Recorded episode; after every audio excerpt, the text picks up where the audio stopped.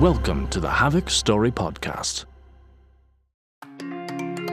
We're officially into double digits of the Havok Story Podcast, and what an exceptional story we have today to celebrate this milestone.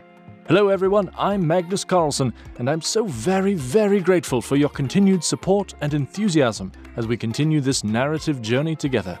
From all of us at Havok, a heartfelt thank you for listening.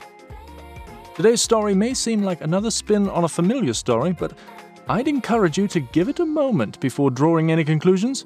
Author Hannah Robinson has crafted a rich, exploratory world for us, full of mystery and suspense. I expect it may surprise you in the end. Just remember the old saying it's the quiet ones you've got to watch. So, sit down to the table because this story has more layers than your grandmother's buttery biscuits. Guaranteed to satisfy, but I'll guarantee you want seconds. This is Flowers by Hannah Robinson.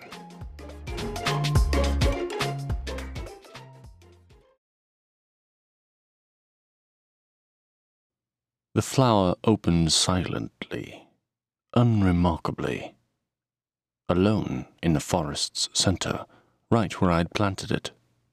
Beautiful, unnoticed, deadly. Smiling, I crouched beside it. They'd never suspect this. Those humans were too busy worrying about World War III, global warming, and zombies to stop and smell the flowers. Their loss? Good morning, beauty. I stroked the fragile white petals. Glad you're awake. Wind rustled the grass. The blossom bobbed as though nodding. I'd hurry things along and pluck off these petals myself, but that would never do, would it? No good tampering with magic. You'll just have to die on your own. It would take days, weeks even. But I'd waited this long. I could wait a little longer. After all, I wasn't about to die again any time soon. I reclined against an oak, basking in the leaf filtered sunlight. Who could ask for a better eternity? I never expected collecting bounties on planets to be an easy job, but here I was, planting flowers, tearing planet Earth right out of the cosmos. The easiest part of this mission was that I didn't have to worry about vengeance from some wizard or planet guardian. Earth had no such thing. Unlike most other civilizations, she didn't think she needed it. Birds sang above, beautiful songs I never heard while I was alive in my galaxy. For all its stupidity, Earth really did have some strong points. One song stood out above the rest. Daylight's fading, night draws near. I am young and have no fear. A lovely bird song, but something felt strange about it. If only I could tell what. A jolt ran through my spine as I remembered birds don't sing lyrics. I jumped up, summoning all my knowledge of Earth's wildlife to determine what might be producing that song. Did Earth have a guardian after all? That was impossible, wasn't it? It didn't sound like the voice of a wizard either, more like the voice of a young female Homo sapiens, known to the natives of Earth as a little girl. And little girls liked to pick flowers. If my flower was to serve its purpose, and I was to get my reward, it was crucial that no little girl should pick it. It needed time for all the petals to fall, one innocent child could thwart the entire operation. This would take some ingenuity.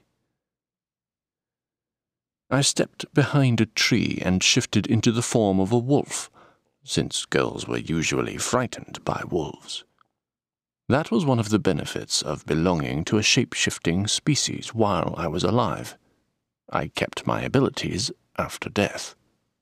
These humans didn't have nearly as much post mortem fun.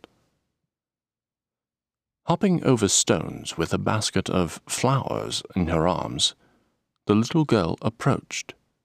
Daylight's fading, night draws near. I stepped from behind the trees, snarling as wolfishly as I could. Little girl froze, her eyes wide. I froze too, my skin prickling. I'd never seen a girl this close before. The raw innocence in her eyes almost made me shudder. She could pluck that flower without once imagining she was saving a world and ruining a career. Hello, mister. Her voice held surprise, not the terror I'd hoped to inspire. She bent toward my prize, hand outstretched. Panic tingled along the nape of my neck. I had to do something fast. Little girl, I can show you flowers far more beautiful than this. She smiled and straightened. Okay. I relaxed a little. Follow me. She did, skipping behind me as though I were a trusted friend and not a strange monster. Somewhere around here was a pit dug by the humans for the purpose of catching animals. It wouldn't kill her, probably. Just keep her from meddling with my operation. Behind me, little girl hummed the same song under her breath. I couldn't help turning my ears toward her. The melody was sweet, haunting, mildly intoxicating. I tried to remember the words in vain. I kept leading, she kept humming. I kept trying to remember the words, and before long I couldn't think straight any more. Why should I feel so desperate to learn the meaning of this human song? The faster we reached the pit, the faster this would be over. She would fall, stop humming, my flower, with its beautiful, strong roots wrapped around the earth's core, would have nothing to fear. And when the last petal fell, bang, the planet would explode. I, immortal, invincible, would watch. And then I'd collect my bounty. I focused on that bounty as her song twined through my mind like a parasitic root. The bounty, I thought, not the desperation to know the words of the song, the bounty. I halted, shivering. Little girl stopped beside me. Where are the flowers, mister? Little girl. I tried to restrain myself, but it was no use. I'll show them to you if you sing that good, sweet song again. She stared, confusion wrinkling her forehead. Then she smiled. Daylight's fading, night draws near. I am young and have no fear. Speaking of fading, I could hardly keep my eyes open. I fought to stay upright what was it about this song? Now was no time to fall asleep, but the song was so sweet. Did it really matter? Daylight's fading, night draws near. I awakened in the forest's center, alone, with the distinct awareness I'd just been spellbound. I leapt to my feet fear coursing through my body. Where was she? What happened? I raced back to the place we'd met, the place I'd planted the flower. Too late, of course. It was gone, plucked up by an innocent child who wanted a nice centerpiece for her mother. Except a tiny piece of paper lay half buried in the dirt.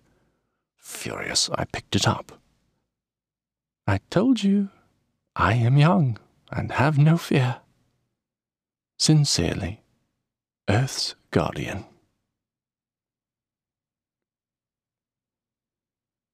The End. That was Flowers by Hannah Robinson.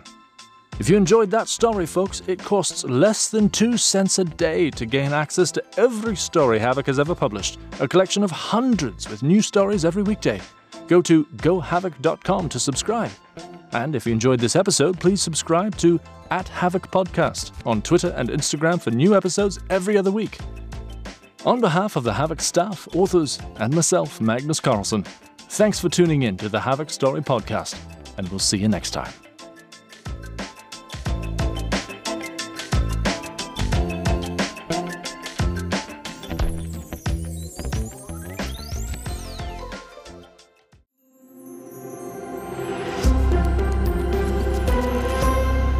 This is Havok